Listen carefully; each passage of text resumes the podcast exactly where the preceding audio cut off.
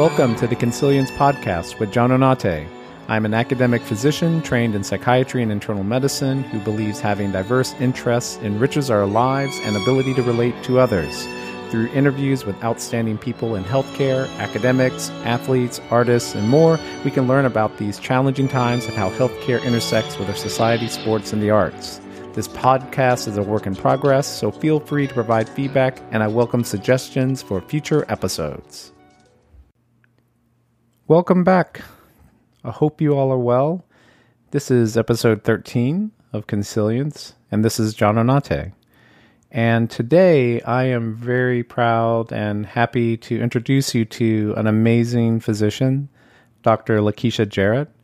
She is a family medicine doctor in Wilmington, North Carolina, and also proud mother to three boys, and is married to one of my um, good friends from medical school, Dr. Christopher Jarrett, who is also an outstanding orthopedic surgeon.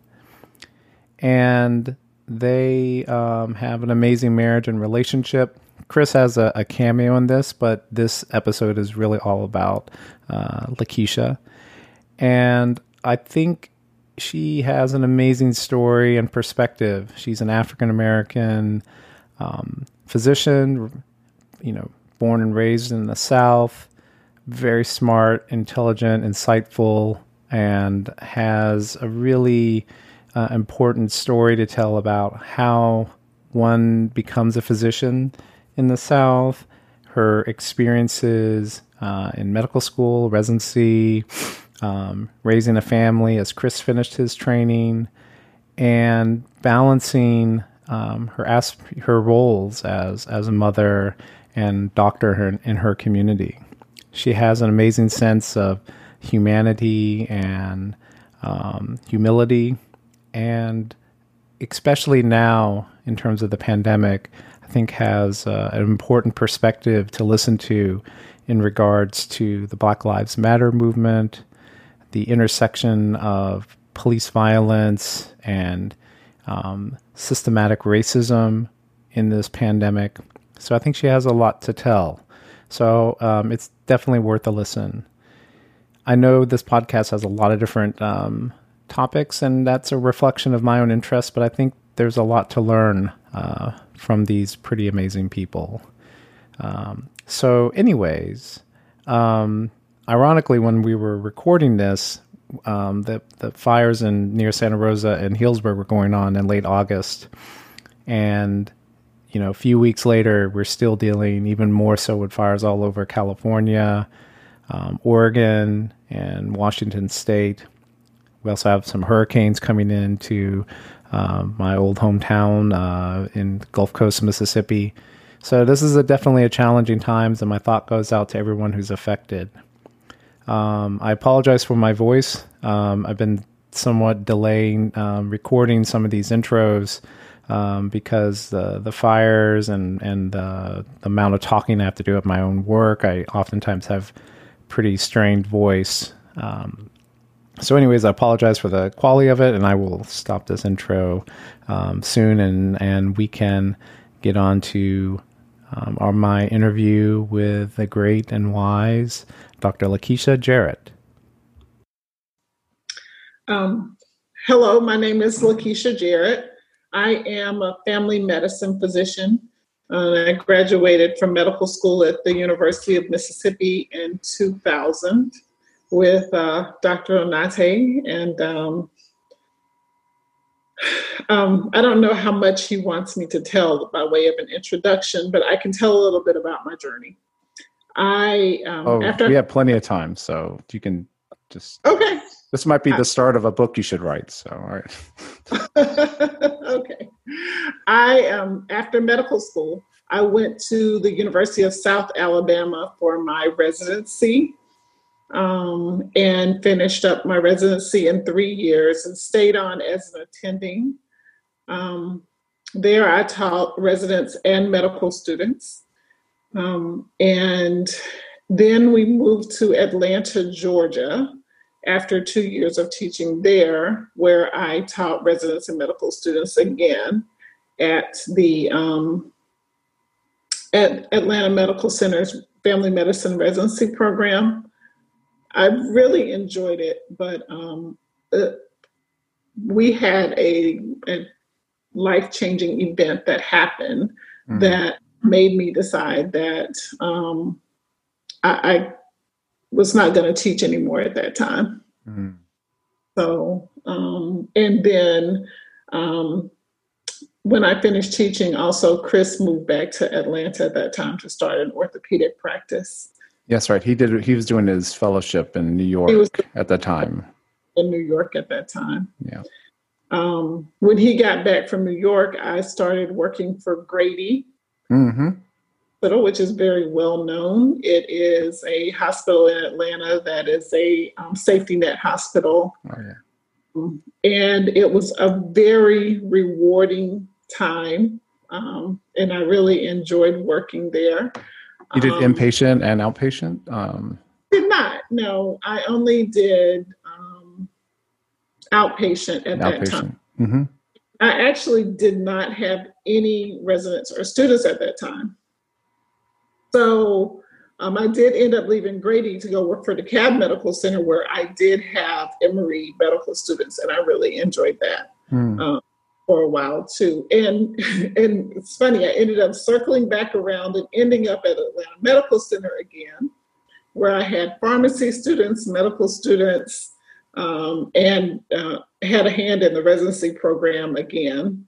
And then we decided to move to North Carolina. So, so, so your the initial so Chris's fellowship was two years, right? Am I am I remembering correct? Only one year. One year, okay. So you did. So you're you had an initial kind of teaching faculty position.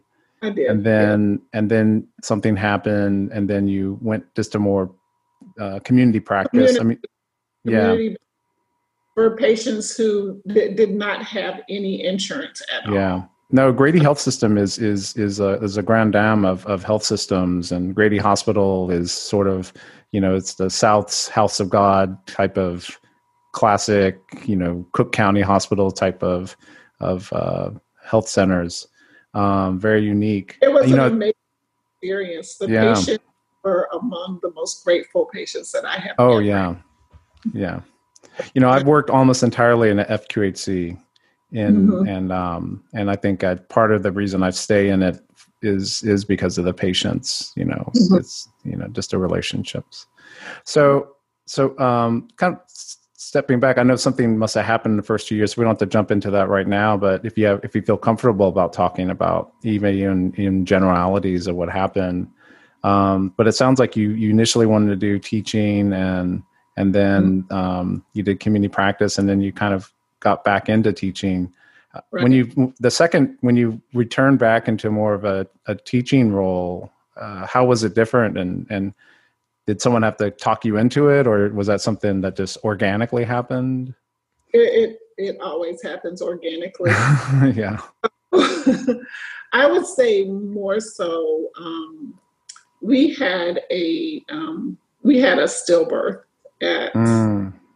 Yeah we we had a pregnancy loss and i was doing deliveries mm. and teaching, and that just got to be something that i wasn't yeah. interested in doing anymore. Yeah. At the time I, I, don't think i was really emotionally able to do that at the time. So i've never gone back into the hospital to teach. Got it. Got it. Yeah since then. But do you but still I, take care of pregnant women and things like that, or do uh, any FP I, obstetrics or? I don't do any obstetrics. Yeah. Any, yeah. You know, Burke got out of that too. He did try to do it for a long time, and it's just it gets it's too hard. And our, where our health system is, I think it, it's too stressful for a family medicine doc to do right. to try to do it all. You know. And when I say a stillbirth, I mean I personally had one, not that I. Yeah, I can imagine that too. Well, I'm very sorry uh, that happened. But um, yeah, it, it I it was something that I saw myself doing for more mm. years, but at that time I just didn't think I could continue doing it. Got it. One of the most joyful things that I did as an attending at the University of South Alabama was to um, vaginally deliver twins. Oh my gosh! Wow. That that was a very enjoyable experience. So, Um, so I, I got to do that before I stopped, and you know, I look back fondly at my time of doing deliveries, but I, I don't think I'd do that again. Yeah. But probably still helps in you in informing your your um the patients you take care of and advice to pregnant women, just knowing all the steps and been involved in that and seeing right. the, you know, I think that you still have a lot to offer. And it's something, you know, in, it's in the news and you know something that we we worry about is healthcare disparities especially with african american women and deliveries and with complications and then i don't know if you've seen this recent there's a new article that came out recently in the pediatrics literature about um, uh, african american children who are hospitalized in intensive care unit just in general seeing there that that if there's a discordance with whoever their primary attending is racially that it has an effect and outcome.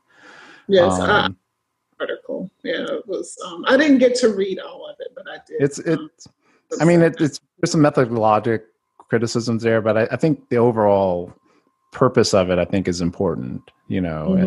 you can you can quibble about you know the complexity of like who is actually who's actual in charge a doctor in a, in a hospital setting i mean if you think about it if you get if we even if we have really good in health insurance we know that doctors who get hospitalized are going to have like a different attending every day and it's it's so complicated now like you know but but anyways but it's you know it's something that is important. So so do you, i will also say with all of my moves um, it has been a balance of motherhood and medicine yes. which, um, which is which is a challenge. Most of my moves have been um, related to stages in my children's lives and mm. what they needed at the time. So, you know, I've always had to make sure that my work did not pull me away from them when they really needed me. Got it. Let's let's step back um, a little bit too. You know, can I give a give the the listeners an idea of your your family um, journey? So I I I can't recall. Did did you and Chris have uh, your first child during while you were in residency together, um, or was it after? Yes, we had our first child during my third year of residency, oh. and I took four weeks off work. Wow. And I, actually, no, it was two weeks. I took two weeks off. Total. Total. Wow because I wanted to finish my residency on time. Oh, got it. Hmm. So I took two weeks off and then I did an elective when I came back, which was a breastfeeding elective. Where I, wow. I, did have to attend like outpatient clinics and then I had to pre- take call and then I had to prepare a lecture at the end of the month. Oh my gosh. Um, so uh, that was quite challenging. Our second child was born um, when I was an attending and Chris was still in residency. Mm-hmm.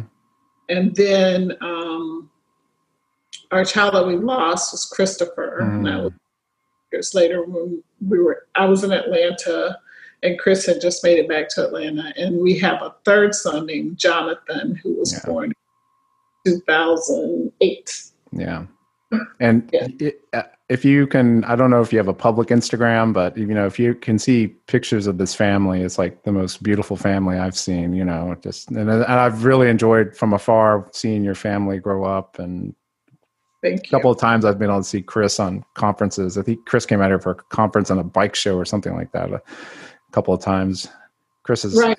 hovering back there and the confirming these things. So spends a lot of time with, bikes. Yes. Yeah. so, um, I mean, that's pretty amazing. I mean, in many ways, you you did two full time trainings and jobs at the same simultaneously, and and your partner had to be in New York for part of it as well. And right, he still paid for that. He still he still owes you for that, right? around around the world trip, right, Chris? Is that the? it's a lifetime debt.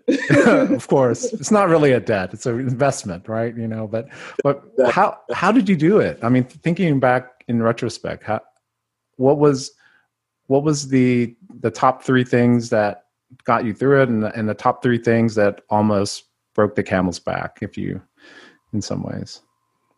Mm, wow, that's a lot.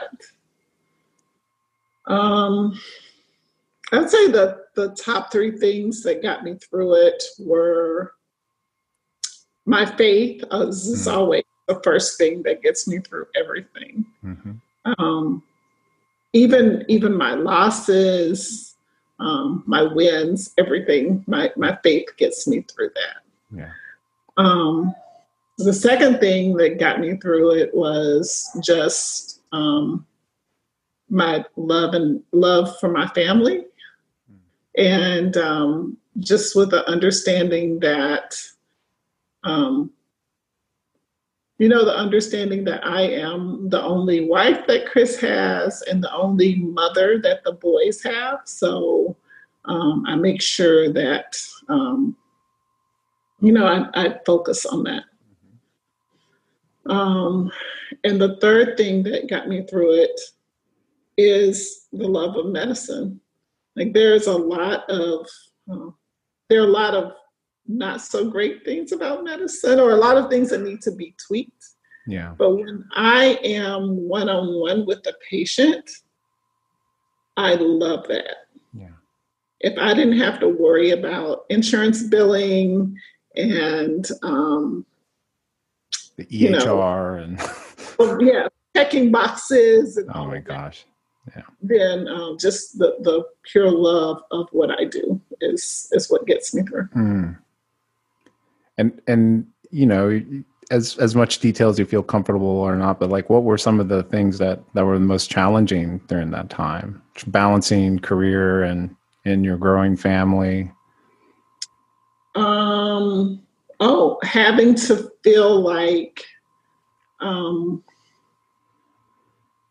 I having to feel like I could not give my entire life to medicine. Hmm. So not not that I would want to, but I always felt that um, Chris has the opportunity to to grow and you know to give lectures and delve into research and things like that. And I only have time. I really only have time to do those one-on-one visits yeah. and and come home and then take care of the family. So I feel like my career um, probably has not grown as much as it could have hmm. because I've made some sacrifices, but there it's worthwhile. So I don't, you know, I, am not sad about it, but it, it's something that is difficult to deal with sometimes. Well, so it sounds like when you first started out, you had kind of a traditional family practice. Um, you know, you you would, you know, see, uh, you know, all ages, you know, right. and also do the obstetrics part and and then deliver if it if it worked out and with the timing and things like that. I imagine, um, and then that evolved to like doing more of just the ambulatory care. Now, are you did you continue to see um, children and adults, or has that changed at all in your practice? I, I still see children and adults. Yes, that's I, great. That's great. From the cradle to the grave, family medicine. Mm-hmm. So it's uh, yeah, that that's very enjoyable. Yeah you know our family medicine residency program at, at uc davis they really kind of emphasize the they call it the family and community medicine mm-hmm. and so mm. they really um, emphasize also the sort of it's it's not public health but it's it's i guess it's more like public advocacy part of it community development as part of that i don't and i don't know if that you know that's really their their family medicine department is the one i've had the most um, experience with because where i did my residency we didn't have a family medicine residency program at rush at the time um, and we have a family medicine psychiatry combined program. So I've I've been involved with with those residents for as long as I've been at UC Davis. Um, yes. We was, we is, all say again. We all need that. Yeah. All medicine residents need that. I wish that I had done a family medicine psych. psych oh training. yeah. Well, it's not too late. You're you're young. You look young and of psychiatry. I mean, you know, I do a lot of counseling and listening, and a lot of mm-hmm. um, the issues that my patients have are mental health issues. So, well, you know, we have um, so I'm I am involved in this uh, training program for uh, existing busy um, practitioners in family medicine and internal medicine. It's called Train New Trainers. It's a UC Davis UCI program. Um, it's one year. Um, there's there's two weekends of kind of like uh, of training, and then you get assigned a mentor, and then you have uh, some um, you know weekly lecture that you do on online. But you get about 50 hours of CME out of it, but you get a certificate and you get really good training in um, how to do primary care mental health. And it's pretty comprehensive. I will be sending you an email at the end of this conversation. Yeah, yeah, it's a uh, it's it's um it's a really cool it's a really cool program, and uh, we have you know we have faculty from all over the country. So you we could assign you to a faculty from from uh, East Carolina University and stuff like that. So yeah, I'll, I'll, let you know about it. It's called Train New Trainers, and it's it's really geared to people like you. Um.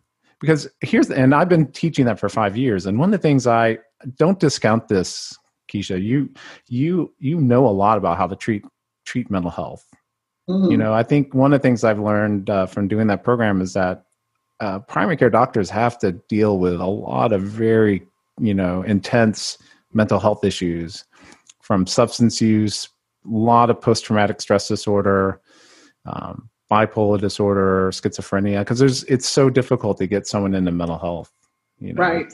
You know? I've had so many. Well, I've had at least um, two patients that I can think of who have dealt with alcoholism and really just did not want to see anyone except for me. Yeah. yeah. And you know, I I do the best that I can, but I often feel like I need more help yeah. with it. Yeah, for so sure. Interested in that program. So yeah, no, there's a lot we do. We teach a lot on substance use, particularly in that too.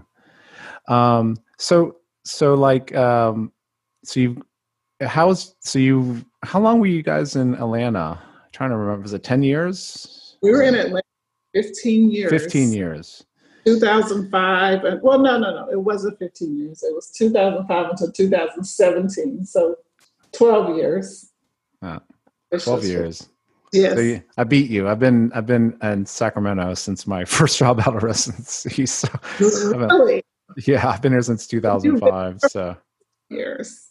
Hmm You've been there for 15 years. Yeah, I've been here for 15. I'm full professor in UC system. Now it's like it's a challenge. I, you know, if you you you know, you not because anything particular, but you know, you do think about oh, maybe it'd be interesting to move somewhere else. But then like you're you're all of your uh, retirement and all that stuff, and they have a pension and the UC system, and all makes it a more complicated decision than it should be, I guess. But um, so so what what triggered you the move to North Carolina? Was it Chris's brother recruiting him to the ortho group, or or uh...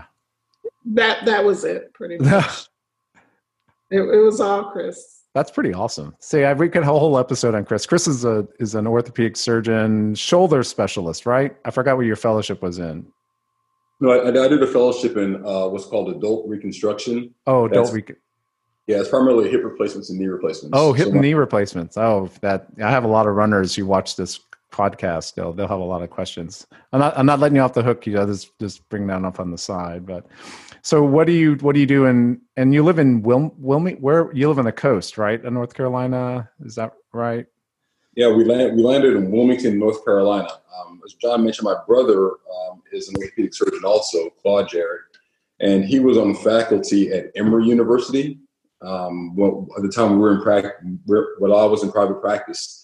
And he, um, you know, kind of went through the stages where he decided to leave academics and go to private practice. Yeah. And we recruited him pretty hard to our to our group in town, and he was about to join us. And then we kind of realized that Emory had a non-compete clause, which, which is kind of a common thing in medicine. Oh gosh! And he would have to leave town for a couple of years before he'd come back and practice with our group.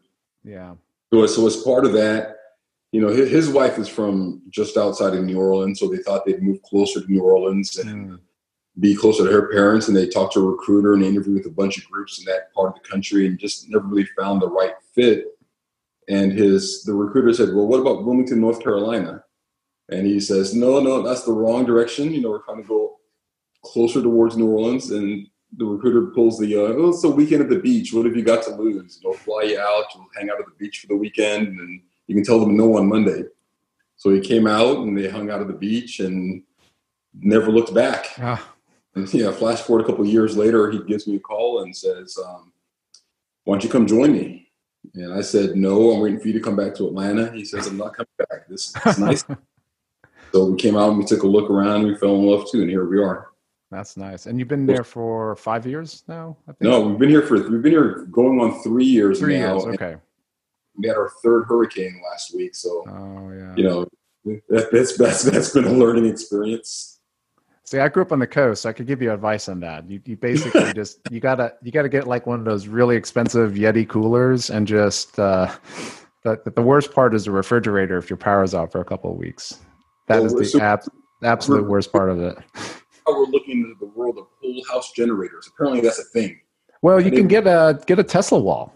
That's what I would do. Get a cup. They're on sale right now. Yeah, get it, and a, you get solar panels. Um, well, Chris, since you you jumped on and um, just for a quick, uh, shortly, why don't you why don't you introduce the the other half of the well, Chris Keith, uh, Jarrett superpower super twins not really twins maybe wrong wrong analogy so well um, I'm dynamic duo um, i'm christopher jarrett i'm the lesser half of, of chris and keisha i'm here as in a supporting role um, Lakeisha and I met in medical school. We sat next to each other in class, and um, and she let me, you know, copy her notes and study off of her. And four years later, we got married. We actually got married on graduation day. That was when John was there. You remember that? That yep. Those, yep. So we got married on the day we graduated, and then uh, we did our residencies together and in Alabama. Her residency was three years, and mine was five. And so for the last two years of my residency, she was the boss and she was the attending. And then um, uh, we, we that's I'm, I'm, doing air quotes here, we moved to Atlanta uh, where she took care of the boys while I was in New York doing my fellowship. And, and worked a job. yeah. Before I moved back to Atlanta and uh, joined the practice there.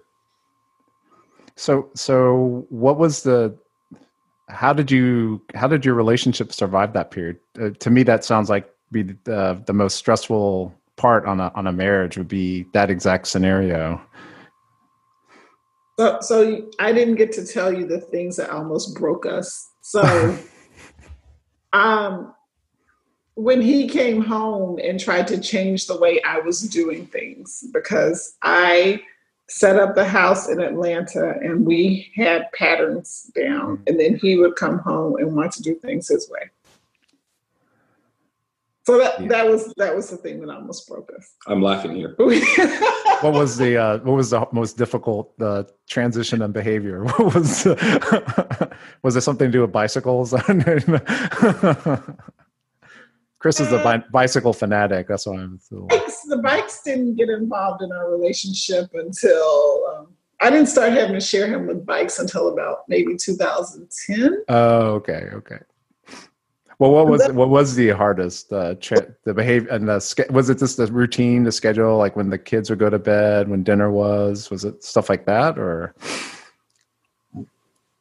It was that was it when the kids would go to bed, dinner woes. I mean, I had been pulling a lot of weight, of course, um, for a year. But my aunt, my aunt Daisy, was always there to help me because she lived in Atlanta, and my sister-in-law Azari were always there to help. So I think maybe too when Chris came home, they stopped helping as much because they were like, "Oh, you have another functioning adult in the house," and yeah, I think. Uh, Chris was still enjoying New York life. Yeah.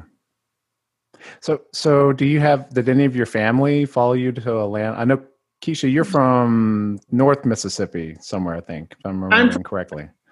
Yes. Starkville. Which yeah, you North- start yeah Starkville. Yeah. Mm-hmm. Is, so, um, no, Chris's mom was already there. Chris's sister was already there, and Chris's brother moved to Atlanta the exact same time that we did. So you were surrounded by Jarrett's. So I was surrounded by Jarrett's. When he but, left me in Atlanta, I knew how to get to his mom and dad's house, his sister's house, his brother's house, and my aunt Daisy's house. So the Jarretts too are that's an intimidating group. I Chris Chris is Chris is like, you know, he's he's super smart. He's a, you know, orthopedic surgeon. His brother's orthopedic surgeon, but you know, his every person I've met from his side of the family are, you know, like, oh, I'm going to Harvard or I'm, uh, you know, his dad, his uh, uncle. I stayed with his uncle in Chicago when I was interviewing for residency. He was like a high risk OB/GYN, I think, or something like that. And um, they're all from uh, Sierra Leone.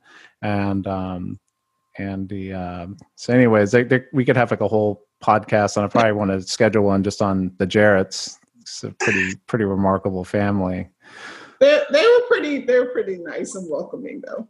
But uh yeah. Well, that's good though. You had you had help though. You it wasn't like you were alone while Chris is away, so that probably it, helped a little bit. No, no.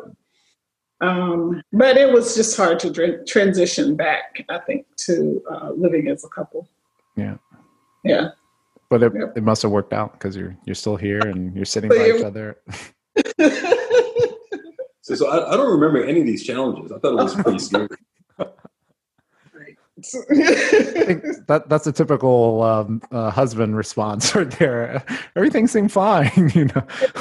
Maybe if I got to live in New York by myself for a year as a married woman, but yes. living myself, then I would feel the same way. Well, you know, with TNT, if once we get past coronavirus, you can fly out. Uh, we usually have one of the weekends in Hollywood or Southern California, so you could have a weekend there. So nice, very nice. I'm looking forward to that. or Orange County, you know, so you can get enjoy a little bit of beach life that way. Yeah. So, um, so what are what are you doing now in in um, in North Carolina? What's your what's your practice like, and are you teaching still, or involved in that, or just just a routine I'm, private practice? I'm doing routine private practice right now.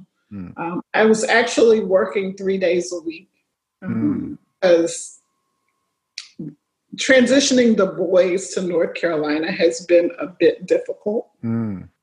Um, and I just wanted to make sure once again that I was there for them to give them what they needed. Got it. Our oldest son moved, we moved him to North Carolina when he was 16.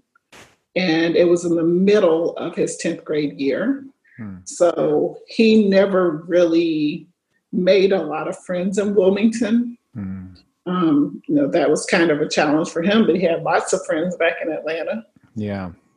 Um, and he applied to the School of the Arts in Winston-Salem and ended up moving to Winston-Salem wow. for his 11th and 12th grade year to that program. Is that a is that a uh, private school or is it a state like one like a, a magnet state, school? State run boarding school wow. for um, autistic kids, and he um, he is a visual artist. Oh so, wow, wow! Yeah, so he wants to go into become a, a an artist or do visual effects. Right. Chris and I's child wants to become an artist. That's good. yes, and we we've embraced it. I have to connect you to my friend Susan, who I just interviewed. She's a professional sculptor and uh, in up in Yale. She's had okay. a lifelong career as that, so you can. Well, he is actually at Virginia Commonwealth now. Um, um, and Virginia Commonwealth has a great art program, and mm. he's in the art program there for college. What's, what's his media like? What is he? What type of art? He hopes to be doing communication arts, mm. Which is basically um, comic book arts and illustration. Oh, that's cool. Nice. Yeah, that's what he wants to do. Oh, you yeah. must be proud, though. So I am proud of him. Um, and he's a very he's a good boy.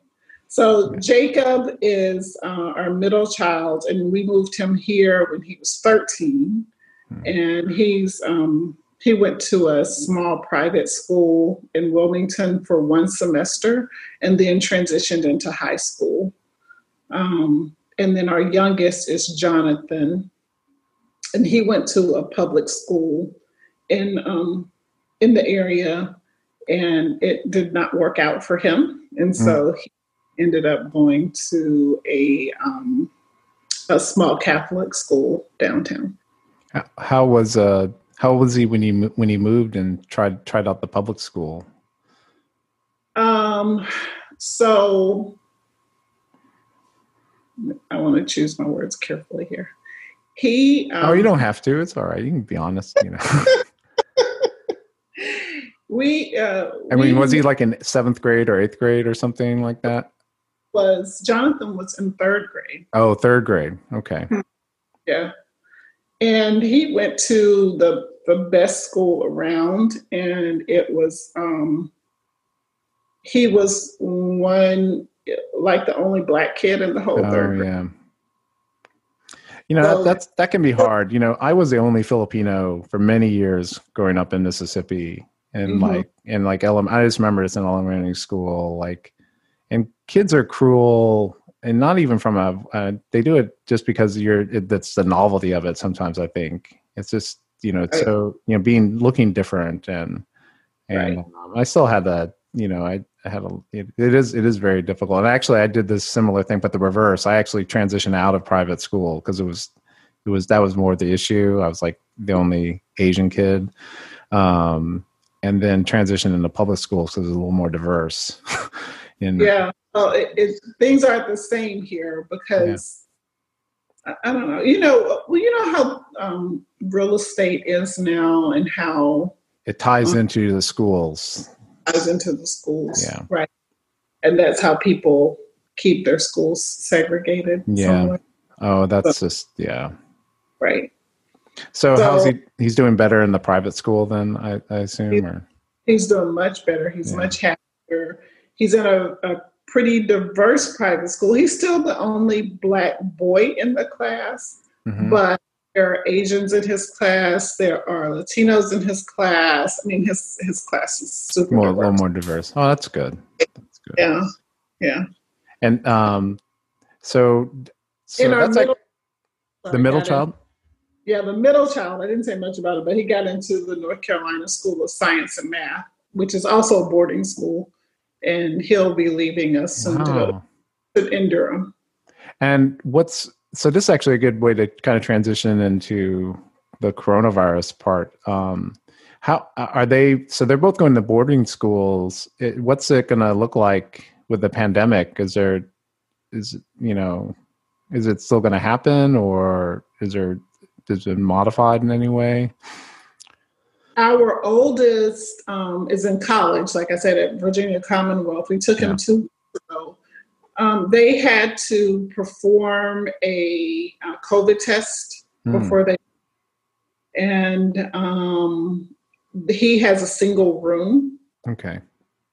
And they wear masks everywhere, and um, three of his five classes are online, and the others don't meet every day. But, so okay, so it's like a hybrid system, and okay. But he artist, and I figure, you know, with an art, being an artist, they have to have some in class. Um, yeah, depends. Yeah. You know, if it if it there's so much you can do drawing wise on computers, they might be able to do some of that virtually mm-hmm. as well. Um, and the boarding schools are those? Do you the have any concern? Jay, uh, the middle child is going to. Um, they are doing six week um, with ha- six weeks with fifty percent of the students mm. so that they mm. their own room and then six weeks with the other 50% of the students. And then it's online when they're not in there. Yes. Well, that gives you a little bit of break. So I guess that way. So is that his PE class is archery. Oh. so you're gonna have to you're gonna have to build an archery uh, range in your backyard. So Chris likes to build stuff, so maybe. Hey, you know, Chris, that's the new hip thing, anyways. If you want to get out bikes, is is archery. That is like the new sport. You, can get you can get into so much technical detail with with technical bow shooting, and there's a lot with uh, mentalization and um, different forms of uh, of uh, kind of how it ties into mental health. The process of of archery kind of gets really? you in the present moment because you because every it, any any tension you have in the body any any change in your breath will will throw you off uh, on your target shooting so really oh yeah. that's my take jacob there Yeah, yeah. I, I, I it's, uh, it's, um, I, I'm one of my mentors before I went to medical school. He was a family medicine doctor in Hattiesburg, and he was huge into bow hunting. And it was all on just the being in the moment and the breath control and the physicality of it. And and uh, but he bow hunted all over the world. It was he was in, in, at the time he had like all these he went to africa and did bow hunting and stuff like that it was I, I didn't really can relate to it at the time but he was he was way into archery and all the technical mm. stuff of it so well let's um so how you know how has um the pandemic rolled out? Like how has coronavirus in in both of your practices and and personal lives how has how have things been in in north carolina?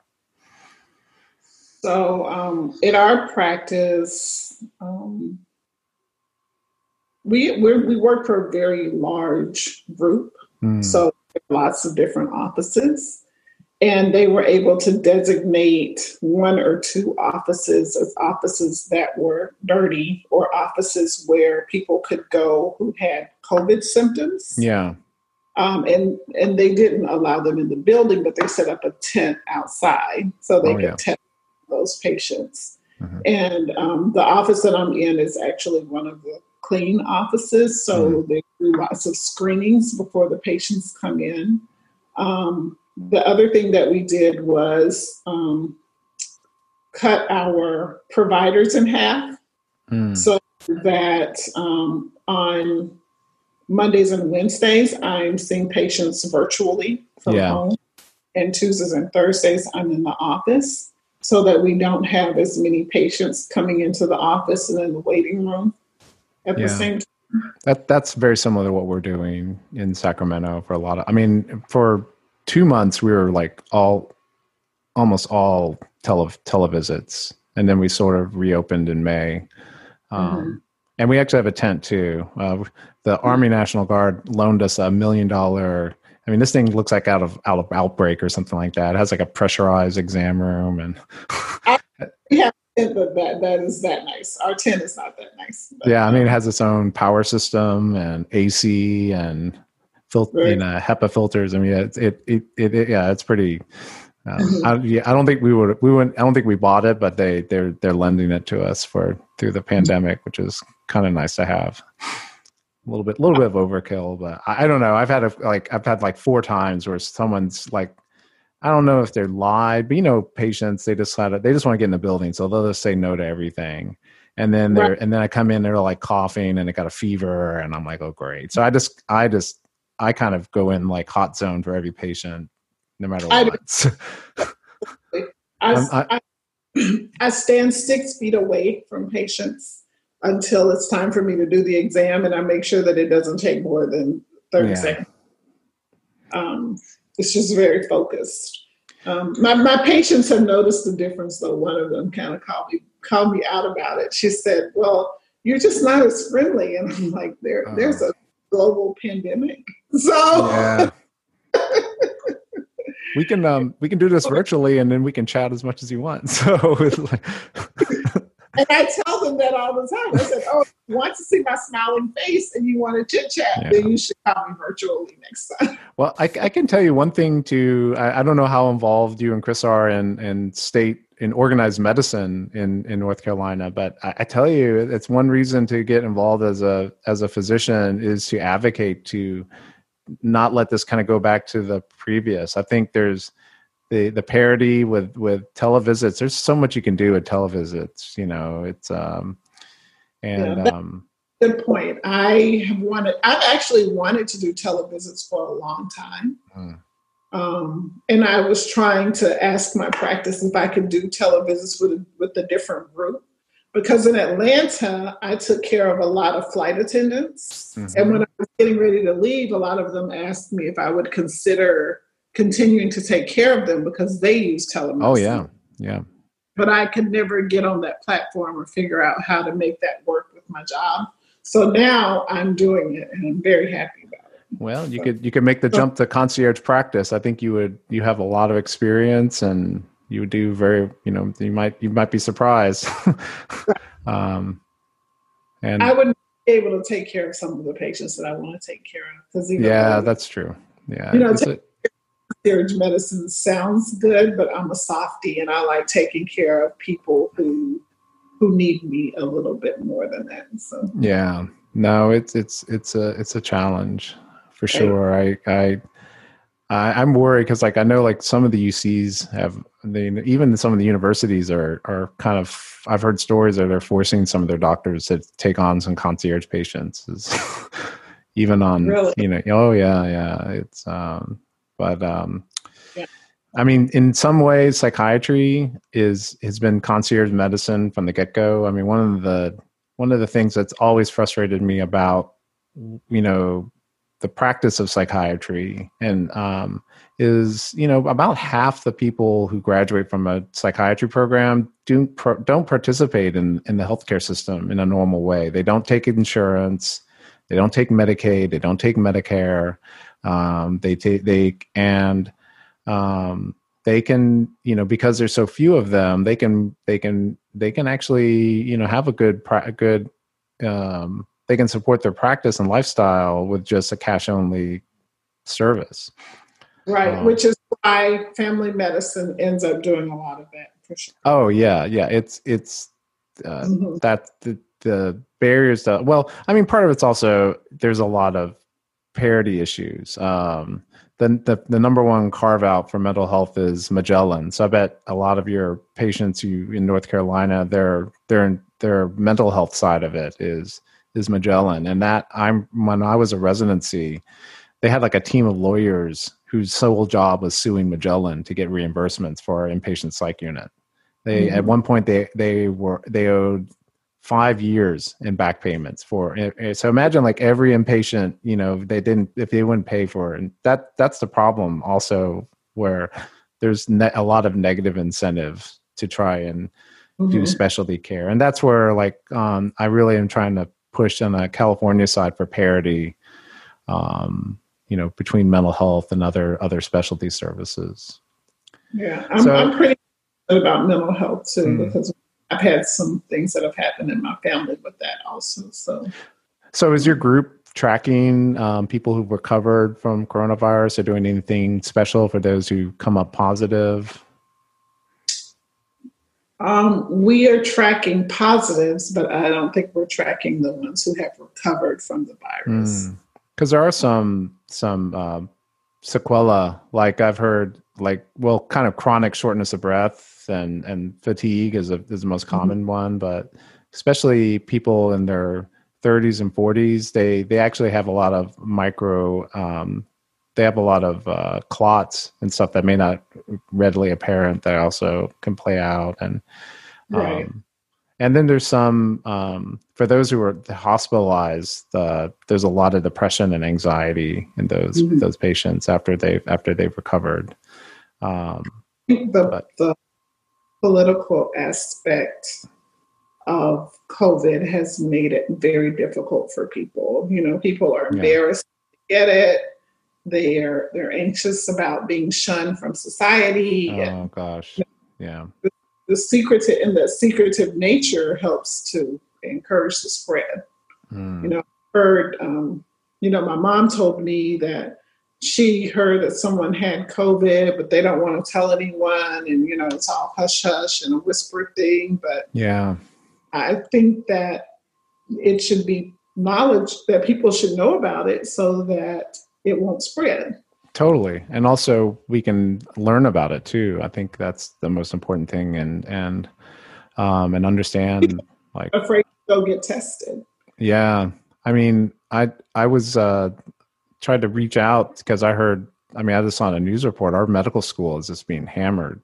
You remember that that new five story ICU that they they built after we graduated?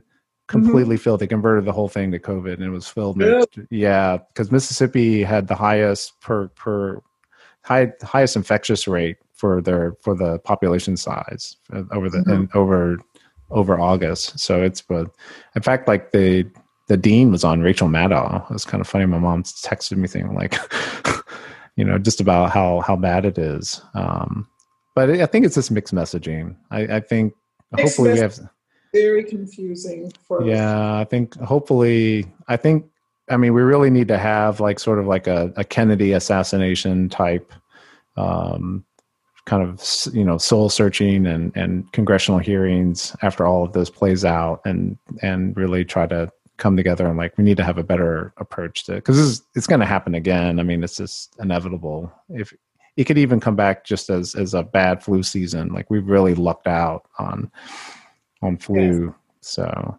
mm-hmm.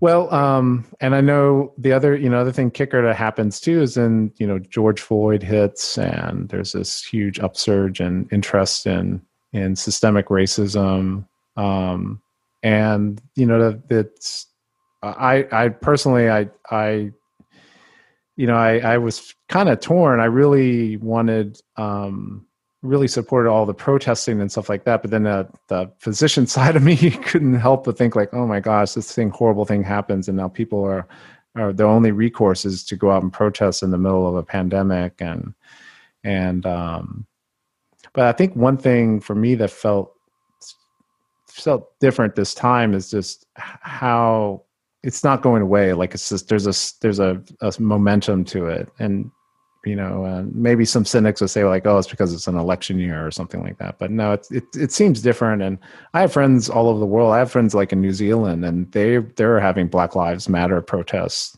in Auckland, New Zealand, in in uh, because of what happened. So it's it's really, I think it it's struck a nerve about, you know, this is this is something we have to to at least be more open about and talk about this.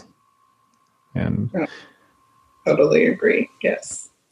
Yeah, and so we, do you have any any thoughts on that? Uh, I know it, you know it's can you know it's not. I'm not trying to get you to be real political or anything like that, but you know what what what's your viewpoint with all of your experience and where you've grown up?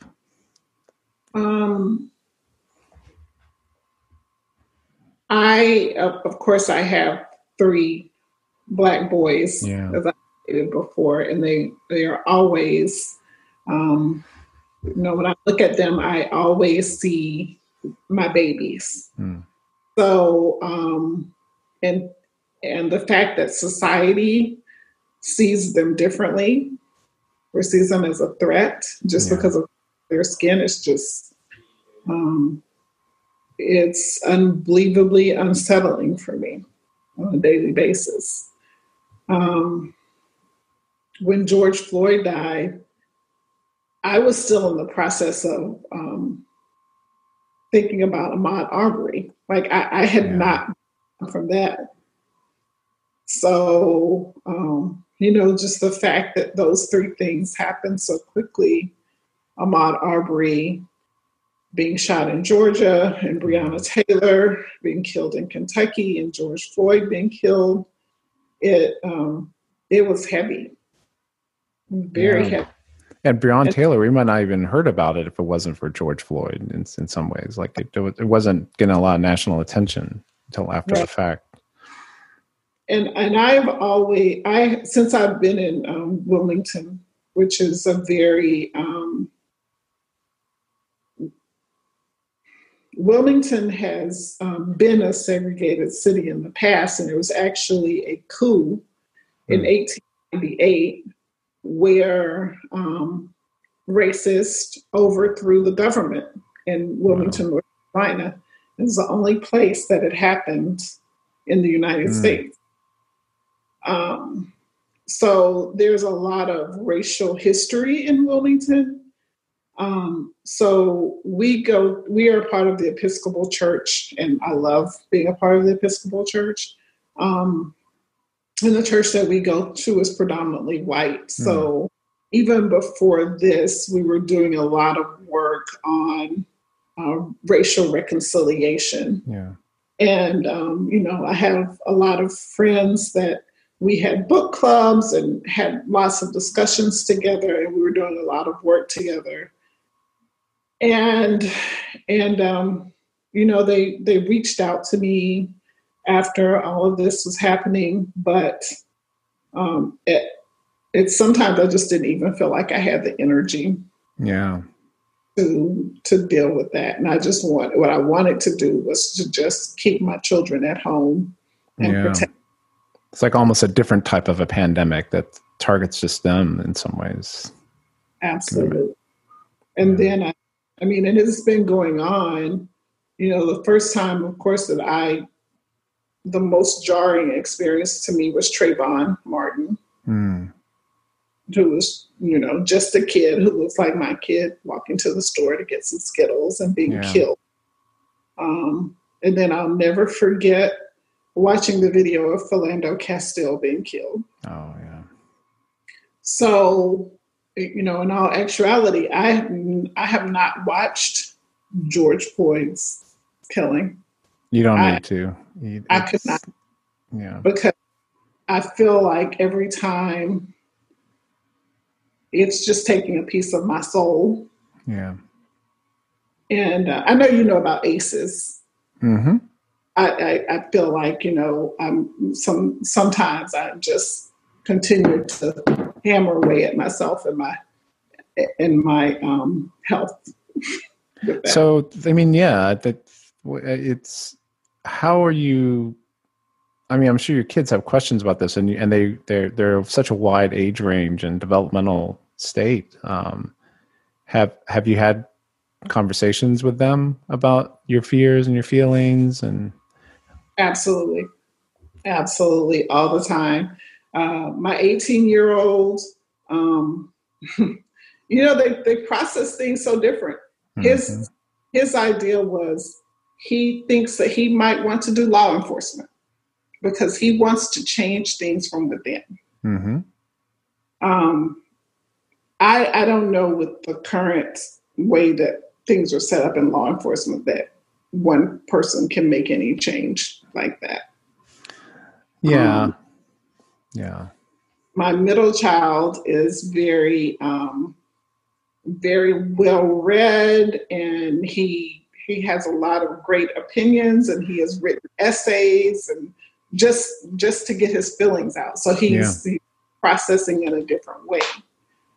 Um, and then my youngest I, I don't really know. He's 11 so we talk about it but I, I don't think he's really formulated any opinions yet have you changed any of your your kind of house rules or expectations with them Oh, Because of- absolutely.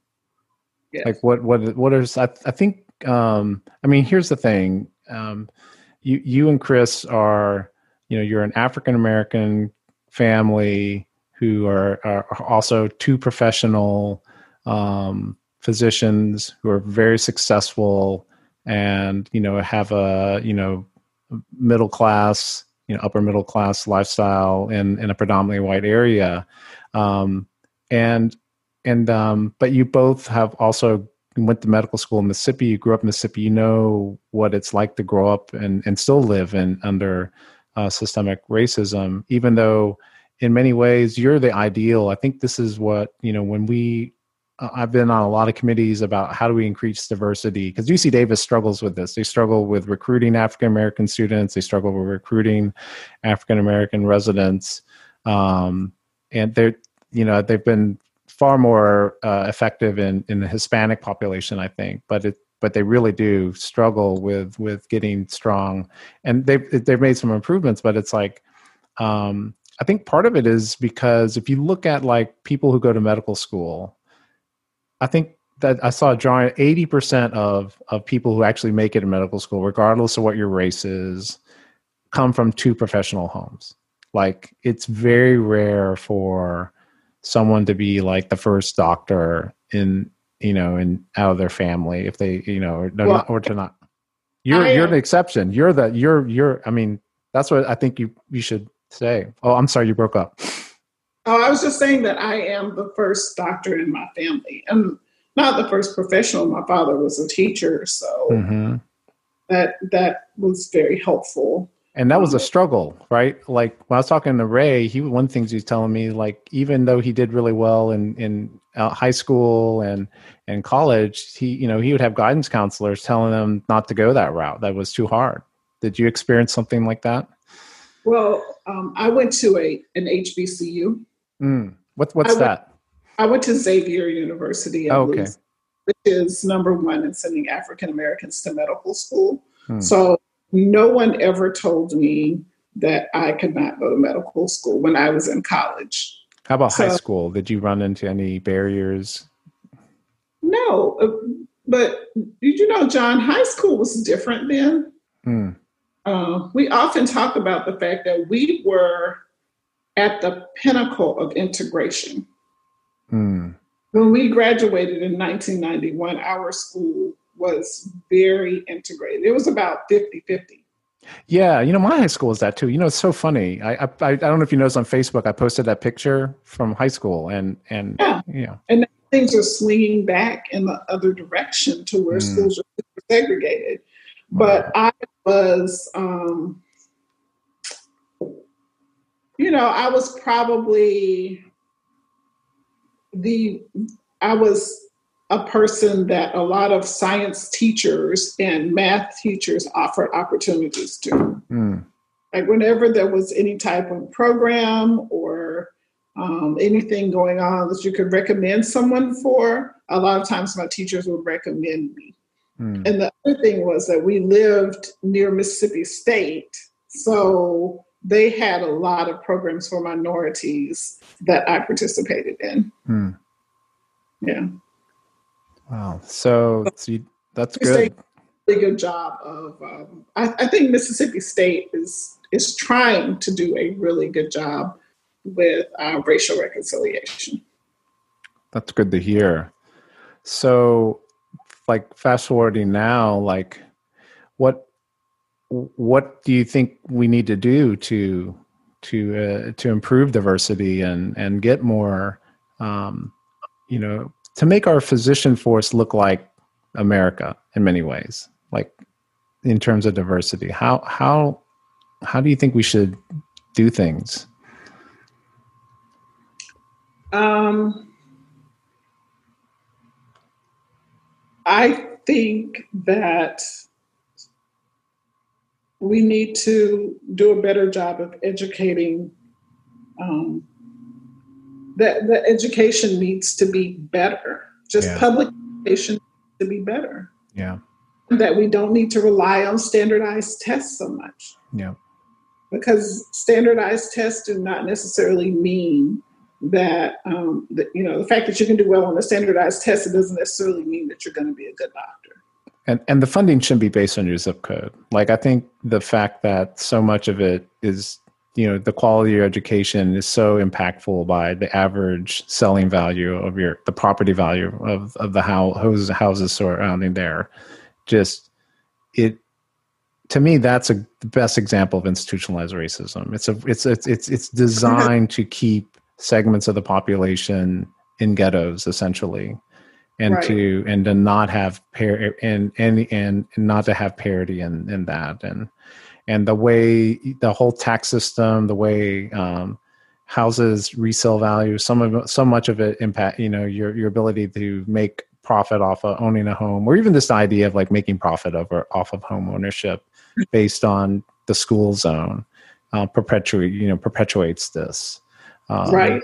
issue yeah so um, yeah as far as medical school um, that is the only thing that that i can see is just improving public education and Yeah. giving every and and not like i said relying on standardized test scores Yeah. so much I, I think the cost too. I I think you know this is also something people don't like to hear, but I uh, as much as you know maybe it's you know maybe we're just not having we're not we're not not only is it we're having difficulty getting people with diverse backgrounds, but I think it's it's difficult if you unless you come from a wealthy family to even think about affording medical school. It is it is so much more expensive now. And I think our generation, like we went to the University of Mississippi, and um, all four years of our medical school is less, It's probably two thirds of what one year of medical school is in most, you know, around the country. If you look at the average cost, it's it's staggeringly more expensive to go to medical school, um, and and also the way these finances are regulated we had a lot more advantage. You know, we we had you know it was it was there was a lot more of you know sub, fully subsidized loans were more available pell grants all that stuff is is disappeared and so students now are getting their interest rates are are, are accruing before they finish gross anatomy. They're Really? already yes. It just uh, yeah it just every every semester it just starts accruing from from the very beginning. So it's it's it's um it's very different financially. Um the, the cost of medical school is is is is staggering and i think that has a big impact as well on who who chooses to go into medicine. Um, right.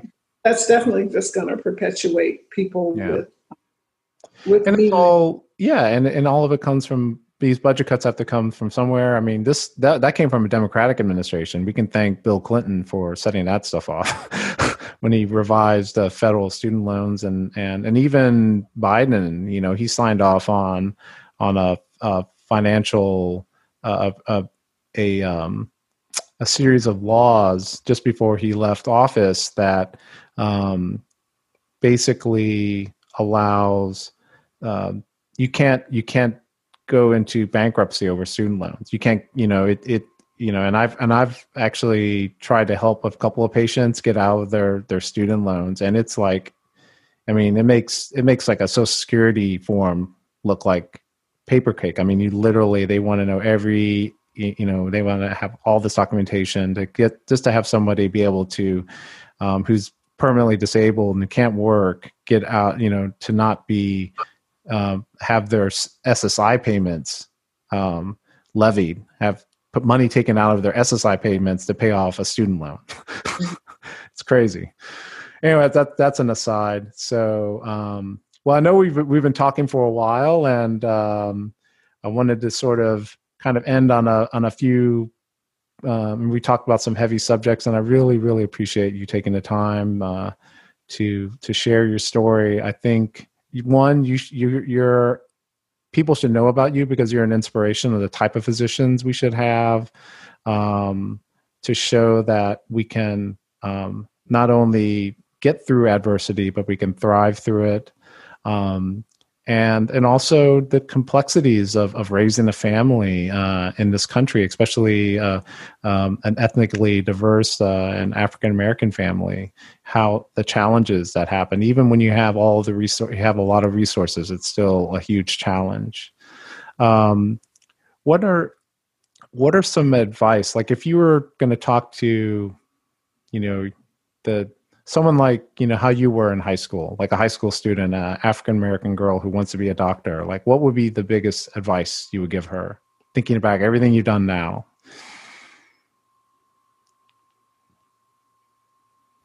Um, which I, I do this a lot, but if I could talk to myself um, in high school, I would just tell myself that there are lots of women like me out there and who want to be physicians and who are going to be physicians and that I can do it. And to persevere and um, be confident. good good. Do you do any um have you done any community speaking or mentorship for in in the I- area? or I mentors. I mentor a lot of students, so most of the time it's just people who come to me and ask me to mentor children. One of my mentees just got into medical school, so I'm oh very, that's nice um, but I, I don't really do any community speaking. Uh, you should think about it. I think um, people should hear hear your your voice, and um, has it said so? Even with George Floyd, has any community groups reached out to you? Um, I've been on the news. I've done two. I've done one podcast, one news show, and one newspaper article. ah, there you go. Oh, you wrote the newspaper article. I was I was interviewed for the newspaper. Ah, okay, okay, okay. That's Yes. good. Yeah. Well, So- you know, hopefully people will reach out to you. I think you you you're you're a big inspiration. So Sometimes it's not publicity that I want. yeah. I, I know. I can understand. it's it's it's a challenge. You know. Yeah. It, it is a challenge, yes. Yeah. So, um, and you know there's been a lot of negative stuff happening, you know, in the world, uh, in our country, and our community.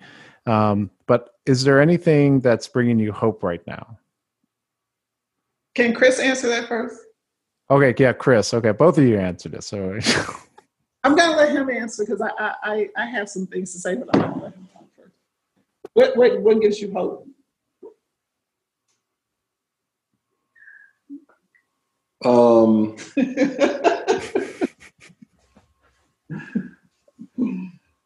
I, I, I'll go first. I put him on the spot. You know, I, I, I warned you know for those of you who like you're not the first person to kind of like oh I don't know how to answer this, but like I, I let you guys know I was like every person I interviewed, so you don't worry, you're not the first person to be like hmm I don't know. um, my once again, my faith gives me hope.